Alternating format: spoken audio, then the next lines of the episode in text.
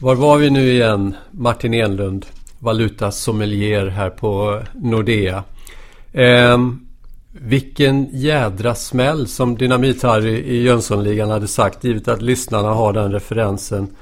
Eh, och vet du att jag bodde bredvid Gösta Ekman när han levde? Han mm. brukade, eh, när han gick förbi mina barn när de var mindre, rufsa lugg.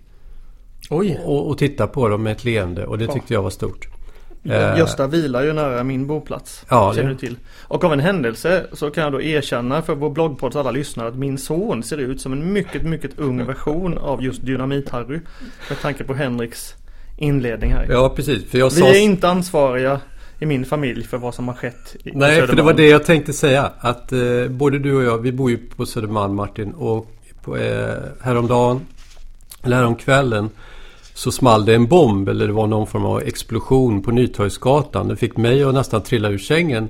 Och jag vet att du också reagerade på den. Eh, det känns som en genomsnittlig dag i det nya Sverige. Vad säger du om det? Polit om vi ska börja med lite politisk riskpremie. Jag tror jag har någonting att slita fram. Jag, jag lämnar ordet till dig först om du, om du vill kommentera det där. Ja, det här blir ju lätt minerad mark. Ja, det är farligt. Det är pun, intention, pun intended på något vis. Uh, nej men vi har ju en hel del problem i, i Sverige. Att bomber och granater går av till höger och vänster är ju en av dem. Um, vi har också en riksbank som upplevs av marknadskollektivet i alla fall som i princip helt obegriplig. Man förstår inte hur de tänker och varför de gör som de gör, vilka signaler de skickar. Eh, deras agerande är oerhört höljt i dunkel. Vi har också en politisk klass som eh, ja, inte riktigt tycks ta fart i de Eh, reformer som många skulle vilja ha. Och det speglade sig nu i veckan till exempel i, jag tror att det var en snudd på rekordlåg förtroendesiffra för regeringen Löfven. Man ska ha med sig det när man sitter och läser svenska dagstidningar om hur dum Donald Trump är. Donald Trump är vida mer populär hos amerikanerna än vad Stefan Löfven är hos svenskarna. Det är ju en intressant sak som jag kanske funderar på, det kanske alla inte vet om. Nej. Alltså jag, jag tror ju att det här har lite marknadsrelevans på sikt det är inte så långsökt som det kan tänkas vara den här inledningen. För jag tror att det som håller på att hända nu i Sverige det är lite grann polit, politisk dynamit för att återkoppla till sprängningen.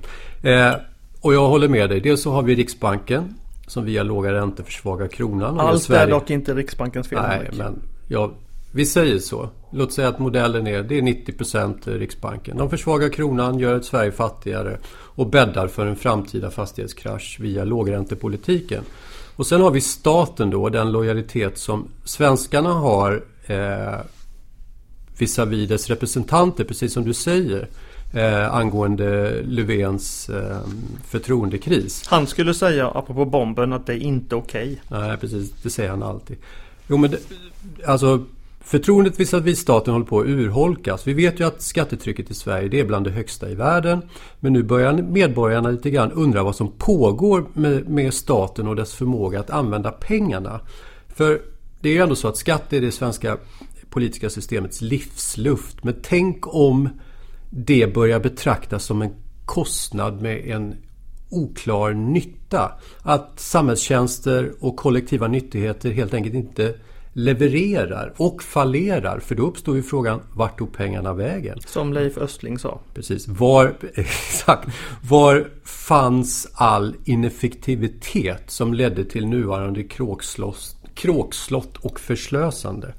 Eh, jag tror ju att svenskar vi bekänner oss till och vi stödjer det här med redistribution. Att vi delar om, att vi omfördelar pengar så länge man får någonting tillbaka. Mycket tillbaka. Mm. Men man måste ändå tänka på... Leif sa vad fan får jag för pengarna? Ja, om jag ska rätta mig själv. Pengarna tar, eller pengarna staten tar det är äkta kulor. Som någon har slitit hårt för att tjäna in och som vi avstår då. Och, och, om de spenderas i oklara syften och dessutom konstant blir mindre värda via en devalvering. Eh, hur kommer vår lojalitet mot ett högskattesamhälle då se ut? Det tycker jag är en liten... Det är en klurig fråga som vi inte har svaret på. Men förmodligen är svaret inte Eh, eh, åt det ljusare hållet. Eh, med detta i åtanke kan man då, nu hävdar, hävdar ju eh, Herr Unell här i vår bloggpodd att 90% är Riksbankens fel av kronförsvagningen. Där vill jag bara slänga in en liten spaning. Ehm, och det är att jag då som eh, ilsken smålänning eh, Man försöker ta smålänningen ur mig men det verkar inte gå här i Stockholm. Som ilsken smålänning vill jag säga då att den svenska devalveringspolitiken som har fortsatt under riksbankschefs Ingves eh, ledning Den började faktiskt redan under Gustav Vasa. Eh, ett gäng ekonomer i södra Europa eller strax utanför Europa om sanningen ska fram. Turkiska ekonomer. De är väl både i och utanför Europa beroende på var de bor. De har räknat ut europeiska länders penningvärde tillbaka till 1300-talet. Och de hade en väldigt iögonfallande bild i en analys och artikel som jag fick ta del av. Och den visade då att just konungariket Sverige sedan 1500-talets början är näst bäst i Europa på att devalvera. Varje år så devalverar vi lite och eh, om en svensk riksdaler år 1500 köpte eh, en liten guldtacka så får man nu betala 10 000 svenska riksdaler för samma lilla guld, guldkorn som man fick för 500 år sedan då. Så allt är inte Riksbankens fel. Mm. Nu sitter någon där ute, någon petimeter och påtalar vad är det här för valutastatistik som säger devalverar. Det heter ju depreciera. För det är ju en fri marknad som styr kronan. Eller vad säger du Henrik? Ja, precis. Per Jansson vill göra gällande att kronan handlas på en fri, märka, fri marknad. Eh, och du vet ju vad jag tycker om det. Det, det finns, det finns inte ett, ett pris där ute som vi har kommenterat tidigare som inte har någon form av centralbanksavtryck på sig. Alltså något finansiellt pris.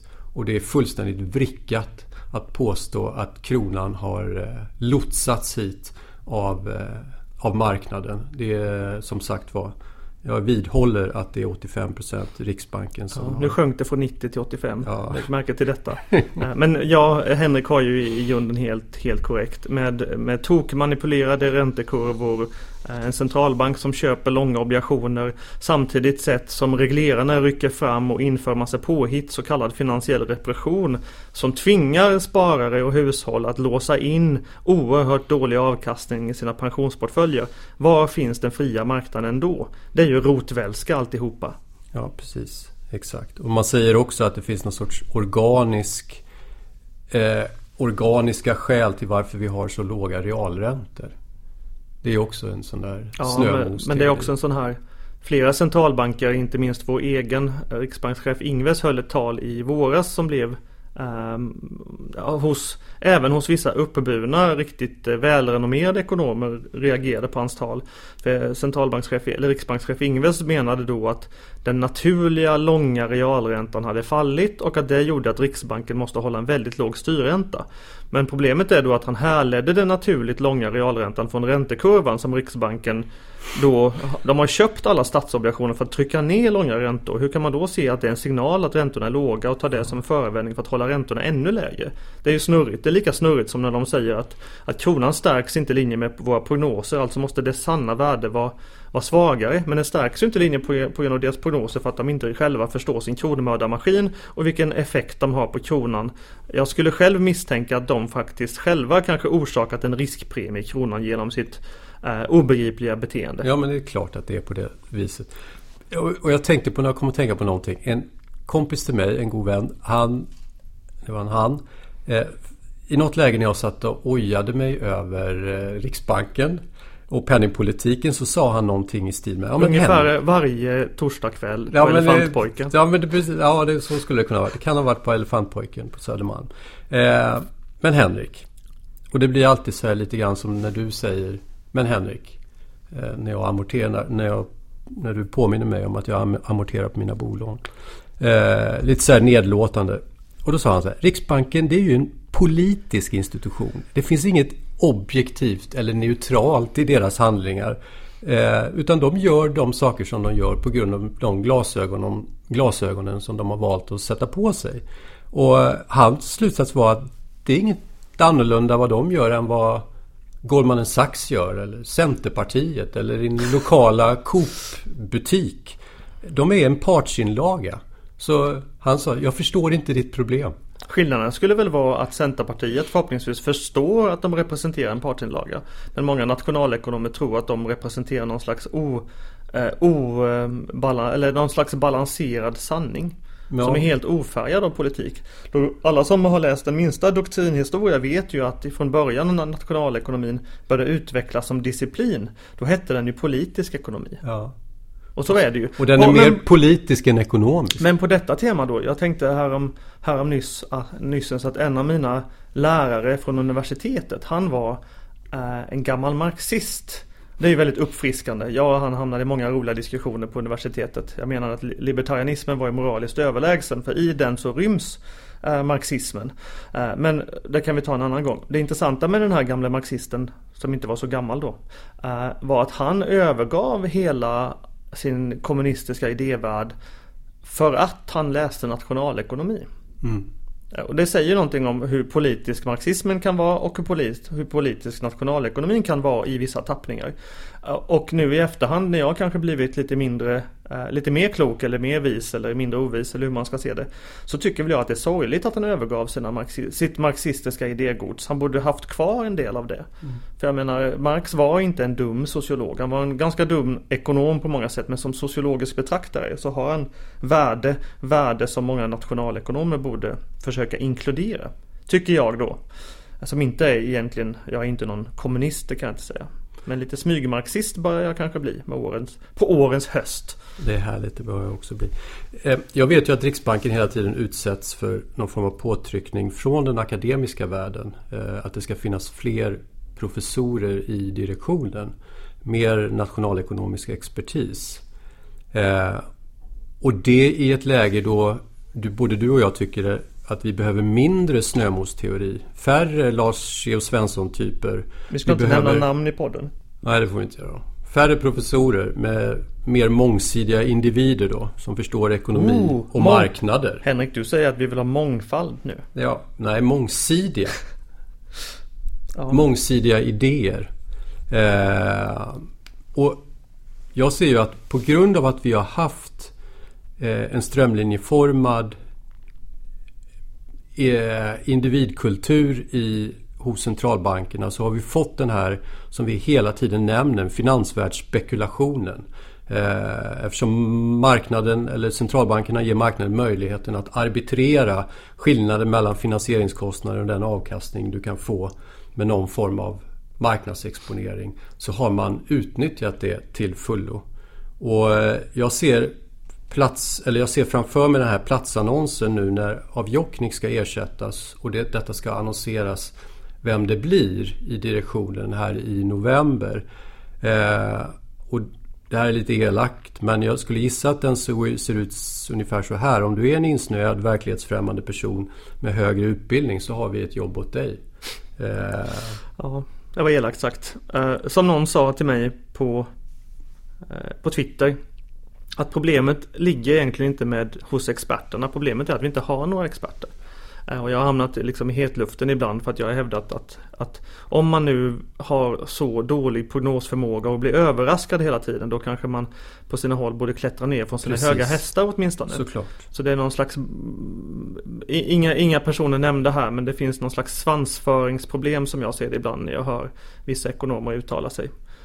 Um, till exempel som en liten minispaning då I september nu i, i USA så brakade inköpschefsindex ner kraftigt. Det föll som en sten det här viktiga ISM-siffran. En av de absolut viktigaste siffrorna i världen föll som en sten. Och i efterhand så kom det ett en bing ekonomer som började hävda att ja men det har med en strejk på General Motors att göra. Ja, ja okej. Men ni visste om att strejken inleddes varför sa ni det inte innan ISM föll? Ja, jag, jag tycker den där typen av förklaringar, den vill jag inte höra. Säg det innan, annars räknas det inte. Och det var inte General Motors. Jag hävdar att det har med handelskriget att göra. Och Fed. Ja, precis. Om vi nu är inne på tillståndet i världen så kan vi notera att eh, OMX är väl nästan på sina all time high nivåer. OMX30. Nästan i alla fall. Ja, det hänger ihop med lite Brexit som du vill prata om. Nej, och, en one-liner. Men men och det är lite grann det problemet att vi tolkar världen som att det mår alldeles utmärkt menar jag när tillgångspriset stiger. Nu, och, nu, och nu har vi haft den bästa av världar. Om du, om du sitter som placeringskund och du har en påse pengar och så har du placerat dem i, i ränteavkastande eh, och aktier. Eh, Och ska man tolka tillvaron utefter avkastning så har det ju varit en, naturligtvis en, en bra, ett bra år. Men att börsen i huvudsak får sin energi från det faktum att 25% av världens obligationsstock handlar med negativ ränta. Jag tycker att det bör vara en fråga som är överst på dagordningen för både centralbanker och politiker i allmänhet. Eh, att ingen reagerar på att ju sämre makrostatistik som vi får desto starkare går börsen. Gordons formel. Det är på helt osunda premisser så drivs tillgångspriser högre och det finns inga centralbanker som kommenterar det. Jag skulle vilja säga att det finns före detta centralbanksekonomer som kommenterar det. Men det är också intressant att när man väl är på anställd hos en centralbank så blir det tyst och så, så säger man upp sig i affekt och sen jäklar. Uh, härom månaden så var det en hel binge tunga ekonomer från Nordeuropa som uttalade sig i en debattartikel om ECB. Och att läsa de här tunga före detta ECB-anställda Jürgen Stark och Ottmar Issing. Mm. En av mina meriter är att jag blivit kallad Lill-Ottmar här i, i, i Stockholm ibland. Någonting som få människor begriper. Eh, efter då Ottmar Issing. Eh, men de, deras kritik mot ECB den är i princip en kopia av Henriks och min kritik på Riksbanken. Just det här att, eh, att den här tillgångspris, den här eh, extrema lågränte och minusräntepolitiken eldar på tillgångspriserna. Vilket gynnar de som äger reala tillgångar, vilket skapar sociala spänningar. Och vilket också gör att de unga generationerna berövas möjligheten att spara till sin egen framtid. Man måste spara oerhört mycket om du ska liksom spara i till exempel ränteprodukter innan du går i pension för att ha någonting kvar. Allt det där liksom ignorerar ju dagens centralbankskollektiv. Ja. Trots att ja, alla som inte håller med säger upp sig. Är det verkligen ett sundhetstecken? Och det är en intressant iakttagelse att du säger att det mer eller mindre är ett kollektiv. Men det har ju varit, det pågår ju någon form av revolution. Fed är inte ense, ECB är inte ense och vår egen riksbank är heller inte riktigt ense. Och du säger så här, nämn inga namn, men jag måste ändå säga att jag menar, ta Skingsley. Hon stod ju på vår sida när hon var till exempel DI-reporter. Mm. Precis, 2007. Hon skrev eh, att någonting i stil med att hon ifrågasatte om Riksbankens direktion besatt den intellektuella nivå, modet och långsiktigheten som vi har rätt att kräva av en självständig centralbank. Och eh, hon tyckte att den inslagna strategin inte kändes övertygande utan riskfylld. Och då pratade hon om de låga räntorna, kredittillväxt och eh, den potentiella svenska lånebubblan 2007. Mind you. Visst och vi vackert. vet ju vad som har hänt ja. efter det. Jag har en kollega som Så gick vad hände med Cecilia? Jag, gick, jag har en kollega som gick till Riksbanken. Eh, mycket klok och spännande kollega. Eh, bara ett par år senare så satt han och var oerhört begeistrad av kvadratiska, kvadratiska förlustfunktioner. Han hade på något sätt tappat all kontakt med, eh, med marknaden om man uttrycker det lite, eller med verkligheten kanske om man uttrycker det lite, lite skarpt. Men på din spaning här med det här med tillgångsprisinflation och så vidare.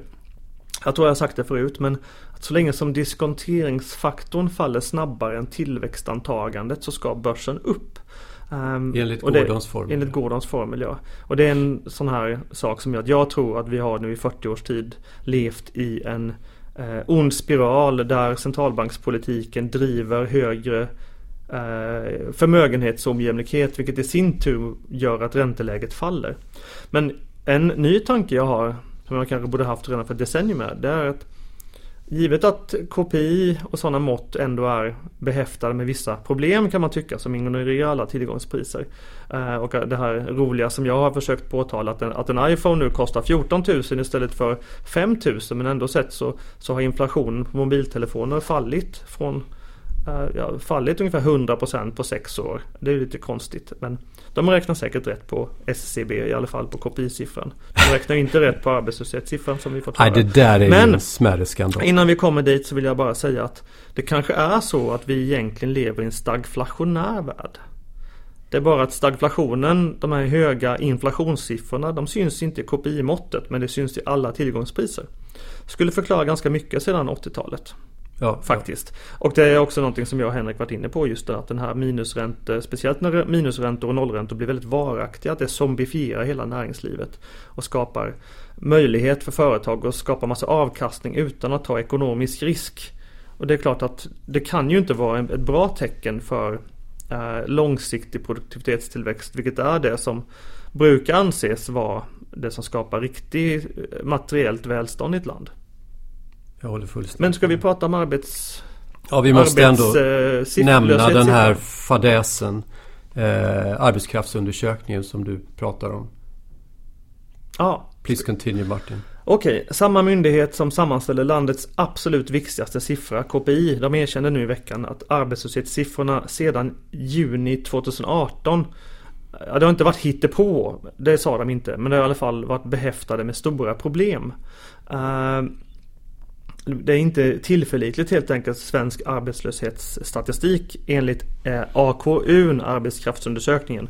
När SCB försöker ringa ut och fråga folk om de är arbetslösa eller inte. Lite förenklat. Och då undrar ni som lyssnar på den här bloggpodden. Vad är det här för, för, för siffra? Varför ska jag bry mig? Jo, eh, för ett gäng år sedan så brukade jag gå omkring här i Stockholms finanskvarter och skoja lite om Riksbanken. Det hör ju dagarna till på något sätt. Och jag brukade säga att man kan byta ut hela direktionen mot en välprogrammerad iPhone. Det låter ju väldigt elakt eh, och det kanske det är, eller var.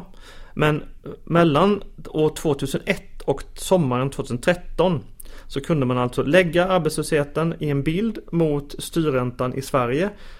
Och man såg att Riksbanken följde slaviskt arbetslösheten. Om arbetslösheten steg, ja då sänkte de räntan. Om arbetslösheten föll, ja då höjde de räntan. Och gör man en liten enkel regression på det här, en, en sån här ordinary least squares, minsta kvadratmetoden på svenska. Då får man ett, ett justerat, en förklaringsgrad på mer än 90%. R2 är alltså över 90% under den här tidsperioden. Eh, så det såg ut som man kan byta ut Riksbanken mot en, en enkel telefon eller till och med en C64 kanske. Mm. Behöver bara en enkel formel så matar man in det så får man styrräntan. Och historiskt sett så brukar ju arbetsmarknaden vara av oerhörd vikt för alla centralbanker. Och det handlar ju om att om arbetslösheten börjar stiga då kan Riksbanken till exempel säga tack och adjö till alla tankar på att lönerna ska stiga. Och det betyder i sin tur att det är, helt, det är bara att glömma att inflationen ska vara på målet så som de mäter den. Och nu har vi då ett räntebesked i oktober vi har en, ett marknadskollektiv som är helt schizofrent. Man har ingen aning om hur Riksbanken tänker. Ena halvan av marknadskollektivet säger till den andra halvan att ni är dumma, ja, dumma i huvudet helt enkelt. Eh, det är klart att Riksbanken ska höja. De säger ju att de ska höja. Och så har man den andra, delen, andra halvan av marknadskollektivet som säger att Nej det är ni som är helt eh, vettlösa. Det är klart att Riksbanken inte höjer. Har ni inte kollat på makrosiffrorna? Med kollapsande svensk tillväxt, jättedålig guidance från Volvo Trucks idag. Industriproduktionen kan falla 10%, arbetslösheten skjuter i höjden. You name it, nästan allting ser ut att gå åt fel håll för Riksbanken. Förutom? Förutom kärninflationen, till exempel KPIF-PC. Mm. Den är nära målet. KPFPC, kom ihåg i, det. I, ja precis. Och under de här omständigheterna, i den här kontexten så blir ju AKU väldigt viktig. Eller? Ja, men det betyder då att när SCB e nu säger att vi inte har någon aning, lite tillspetsat, om arbetslösheten i Sverige. Då kan ju Riksbanken säga att de kan hävda lite vad som helst. De kan säga att ja, det är ungefär i linje med prognosen. Skulle de kunna säga. För vi har väldigt få sätt att syna dem. För att vi har ingen officiell tillförlitlig statistik just nu. Så Riksbanken kan välja att hävda lite vad som helst om de fortfarande är på räntehöjarhumör. Och alla centralbanker kan göra precis vad de vill och sen bara välja vilka variabler som motiverar det de är sugna på. Och det gör ju då att marknaden är väldigt osäker på vad Riksbanken ska ta sig för nu fram emot årsskiftet. Precis. Hur har kronan handlat på det här? Ja, på sistone så, så har kronan har gått väldigt dåligt fram tills för en vecka sedan ungefär. Dels så fick vi en inflationssiffra och det ska man faktiskt ge Riksbanken att den har inte fel om allt. Eh, senaste inflationssiffran var nästan nästan exakt på dess prognos om man tittar på kärninflationen KPIF X Energi till exempel. Jag tror att den kom in på 1,63 medan Riksbanken spådde 1,68. Och det är väldigt, väldigt bra av Riksbanken att ha rätt i den här siffran. Eh, men det, då kan man då säga att Riksbanken har fel om arbetsmarknaden som vi ser det och som nästan alla andra ser det också. Om svensk tillväxt, global tillväxt, inflationsförväntningar och även kanske riskbilden kring det globala. IMF kom ju nu med väldigt dystra prognoser nyligen och IMF, IMF-prognoserna brukar ju se ut att sätta avtryck även hos Riksbanken. Men jag vill säga en till sak just om det här med svårigheten att förstå Riksbanken. Eh, så, så, jag försökte beskriva då hur marknadskollektivet är ganska schizofrent. Man, man begriper inte Riksbanken, man är minst sagt konfunderade. Eh, och skulle man presentera Riksbanken med den, den, här spaningen då, då skulle Riksbanken förmodligen säga, äh, att det beror på att ni bara blivit korkade. Eh, vi, vi är jättetydliga på att kommunicera, ni är bara dumma i marknaden, ni fattar ingenting. Men eh, eh det skulle också kunna vara så att Riksbankens kommunikationsförmåga inte är på topp alltid. Ehm, och som en riktig, riktig knäppgöksspaning, ehm, det var väl därför jag anställdes på den här banken en gång i tiden. Jag satt här om månaden och detaljgranskade alla riksbanksprotokoll där man kan läsa vem snackar med vem, hur snackar de med varandra och så vidare. Och min känsla var att man pratade inte med, på Riksbanken i direktionen med varandra längre. Ehm, så jag detaljgranskade alla protokoll med lite Python-kod helt enkelt. Och vad jag fann var att de pratar faktiskt inte med varandra. Det var inte bara min känsla. Ehm, av årets fyra möten de har haft så har de pratat med varandra en gång. Och det är på princip ett stycke. Så det var inget prat alls. Så, så inte nog med, vi begriper inte vad de är ute efter. Vi begriper inte om de vill höja räntan till noll, no matter what, som det ena halvan av marknadskollektivet tror. Eller om de ska ta, eller om de ska ta intryck av alla globala skeenden med fallande inköpschefsindex och dålig guidance och svajande global konjunktur och så vidare. Det begriper vi inte. Och det är klart att det är svårare att begripa om vi inte ens ser hur Riksbanken själva talar mm. med varandra. Och då kan man fundera på det här. Varför pratar de inte med varandra? Exakt. Det kan ju betyda att de snackar ihop sig innan mötet. Det känns ju inte riktigt bra för världens mest transparenta centralbank. Eller så betyder det att de är trötta på varandra. Eller har jag missat någonting Henrik? Nej. Eh, jag vet inte om polariseringen eventuellt har tilltagit dem emellan. Att det, det skulle är... kunna förklara bristen på diskussion ja. som vi kan ta del av. Um, så det, det, är känslan i marknaden att, att vi, vi förstår inte riktigt hur de tänker där inne och de verkar inte vara intresserade av att förklara för oss hur de tänker. Förmodligen för att vi bara blivit dummare. En annan liten analys jag gjorde i en sån här tankar till kaffet som ni gärna får googla fram och läsa. Det var att jag tittade på eh, om jag då har som, som intryck att Riksbankens kommunikationspolitik har, har kanske blivit mindre effektiv över tiden. Ehm, då kan det ju vara så att marknaden blir mer överraskad av Riksbankens möten och besked över tiden. Och mycket riktigt är det så. Jag jämförde valutavolatilitet på de dagar Riksbanken har möten jämfört med de dagar då de inte har möten. Och då ser man att här öppnas ett stort krokodilgap gradvis, speciellt sista 4-5 åren. Riksbanken orsakar alltså större och större, som det ser ut, marknadsreaktioner på sina riksbanksbesked. Det här mönstret finns inte hos USAs centralbank. Därför att kommunikationen inte är, eller deras åsikter inte är väl etablerade i marknaden. Så som det är tänkt att det ska fungera. Jag önskar ju att de blev bättre på att kommunicera. Eller att vi i marknaden blev smartare. Jag vet inte vilken, vilken som är enklare att iscensätta. Martin, vi vet att det är Brexitomröstning eller man ska rösta angående det avtalet som Boris Johnson nu har eh, fått till stånd med EU. Eh, den röstningen sker på lördag. Vi är väl medvetna om att det här är viktigt för pundet och det är viktigt för, för eh, marknaden. Huruvida den är risk, riskvillig, riskovillig när vi kommer tillbaka på måndag. Men vi har helt enkelt ingen tid att, att gå igenom det här.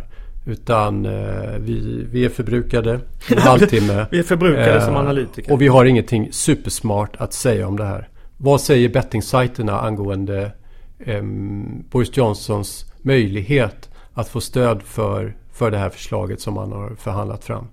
Den bettingsajt som på pricken satte eh, röstmängden som eh, Theresa Mays förslag eh, gav resultat till i, i, i, i brittiska parlamentet. Den bettingsajten säger att Boris Johnson inte har det här just nu.